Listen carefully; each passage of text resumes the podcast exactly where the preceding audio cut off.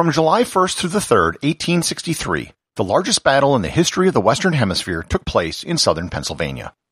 After the battle, tens of thousands of dead were laid to rest, and an official national cemetery was established to honor the war dead. The cemetery was consecrated on November 19, 1963. During the ceremony, a short speech was given by the President of the United States, Abraham Lincoln. That short speech has become the most famous speech in American history. Learn more about the Gettysburg Address on this episode of Everything Everywhere Daily.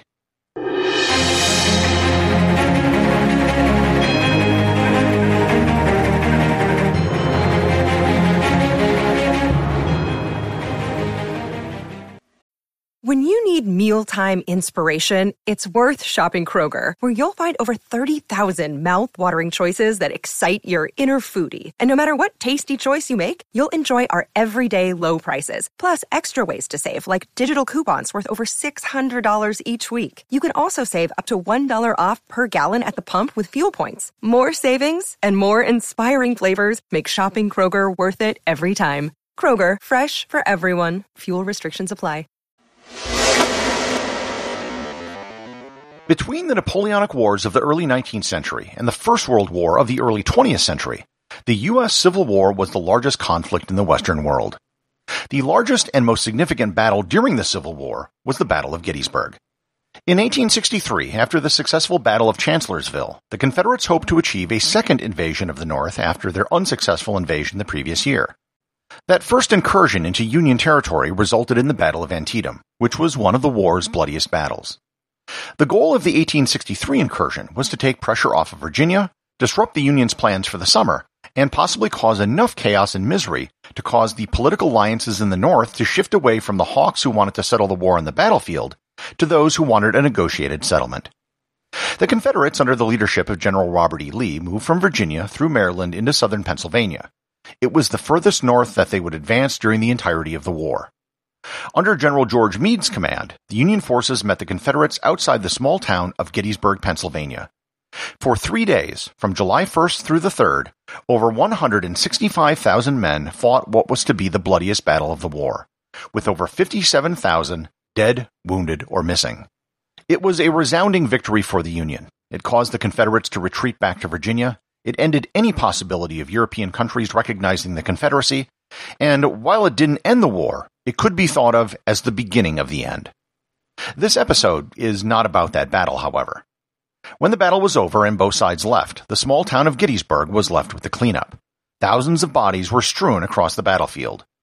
Most of the bodies were buried quickly in mass graves. Some were never buried at all and decomposed on the spot where they fell. Eventually, the decision was made to create a proper cemetery for the war dead, and land was dedicated to create what was known as the Soldiers' National Cemetery. The project was spearheaded by a local attorney by the name of David Wills. Wills invited the president to attend in a letter that contained the following quote, It is the desire that after the oration, you, as chief executive of the nation, formally set apart these grounds to their sacred use by a few appropriate remarks. Basically, the president was mostly just there to attend and lend his authority to the proceedings and was not the main attraction. In October of that year, the process began of exhuming the bodies of the fallen and providing them a proper burial in a casket with a headstone. The decision was made to hold a consecration ceremony for the cemetery on November 19th, just four and a half months after the battle took place. In addition to the governors of four states, the President of the United States would be in attendance, and the featured speaker would be the noted orator Edward Everett. Today, Everett is a historical footnote due to his role at the Gettysburg Cemetery consecration. However, he was a notable figure, he was governor of Massachusetts, ambassador to Great Britain, U.S. Secretary of State, and the president of Harvard University.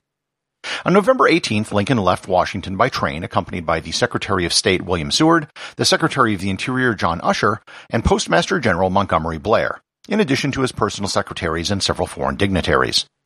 During the trip, Lincoln confessed to feeling weak and sick, which only worsened once he arrived in the town of Gettysburg. According to legend, Lincoln wrote his speech on the train on the way to Gettysburg. Today, many historians think he probably wrote half of it in the White House before he left and half of it in the house of David Wills in Gettysburg. Supposedly, he was still putting together finishing touches on it at 9 a.m. just before the procession began. The program for the event was as follows. It was to be opened with a short musical performance by a local band, then there would be an opening prayer by Reverend T. H. Stockton, followed by the Marine Band performing the song Old Hundred. Then Edward Everett would give his speech, which would be the day's highlight. Following that, the Baltimore Glee Club would perform the consecration chant.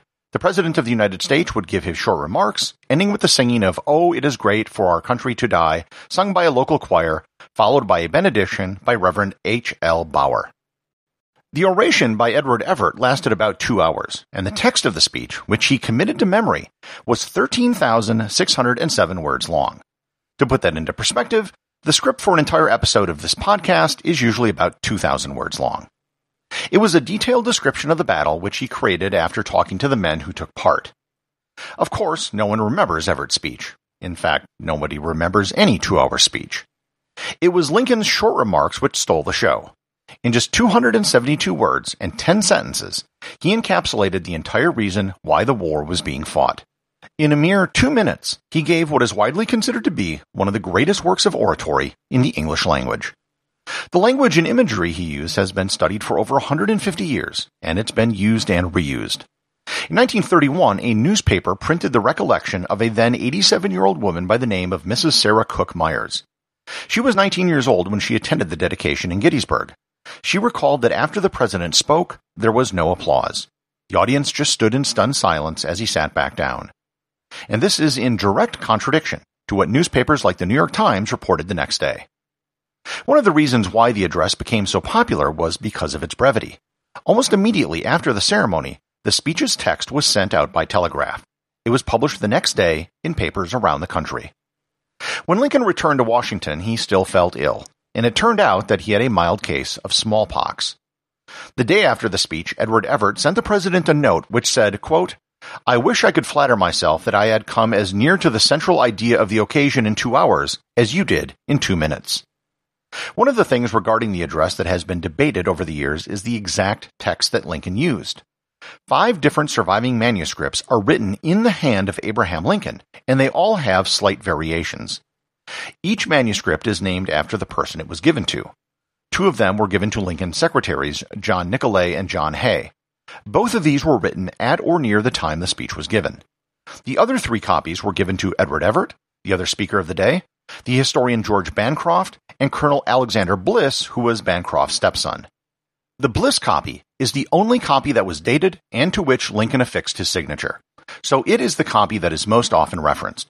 Today, it's hanging in the Lincoln Room of the White House. The first two copies are owned by the National Archive. The Everett copy is in the hands of the Lincoln Presidential Library in Springfield, Illinois, and the Bancroft copy is in the Cornell University Library. The Gettysburg Address has had a lasting legacy in the United States. It has been a requirement for children to memorize all 272 words in civics classes. The entirety of the text is etched in stone inside the Lincoln Memorial in Washington, D.C. The Gettysburg Address is alluded to in the first lines of Martin Luther King's I Have a Dream speech. And the current French Constitution contains a translation of the phrase, government of the people, by the people, and for the people. Today, the Soldiers National Cemetery is known as the Gettysburg National Cemetery, and it's run by the National Park Service as part of the Gettysburg National Military Park. No one could have possibly known seven score and nineteen years ago that the quote, few appropriate remarks given on that day by the President of the United States would be remembered long after the President was gone and the war was over. Everything Everywhere Daily is an airwave media podcast. The executive producer is Darcy Adams. The associate producers are Thor Thompson and Peter Bennett. I just wanted to extend a big thank you to everyone who is supporting the show over at patreon.com. I have show merchandise available there, including hoodies, t-shirts, and stickers. Plus, it really just helps me get this show out every single day, including, of course, weekends and holidays. Remember, if you leave a review or send me a boostagram, you too can have it read on the show. Four score and seven years ago, our fathers brought forth on this continent a new nation, conceived in liberty, and dedicated to the proposition that all men are created equal. Now we're engaged in a great civil war, testing whether that nation, or any nation so conceived and so dedicated, can long endure. We are met on a great battlefield of that war. We have come to dedicate a portion of that field as a final resting place for those who gave their lives that that nation might live. It is altogether fitting and proper that we should do this. But in a larger sense, we cannot dedicate, we cannot consecrate, we cannot hallow this ground. The brave men living and dead who struggled here have consecrated it far above our poor power to add or detract. The world will little note nor long remember what we say here, but it can never forget what they did here. It is for us the living, rather, to be dedicated here to the unfinished work which they who fought here have thus far so nobly advanced.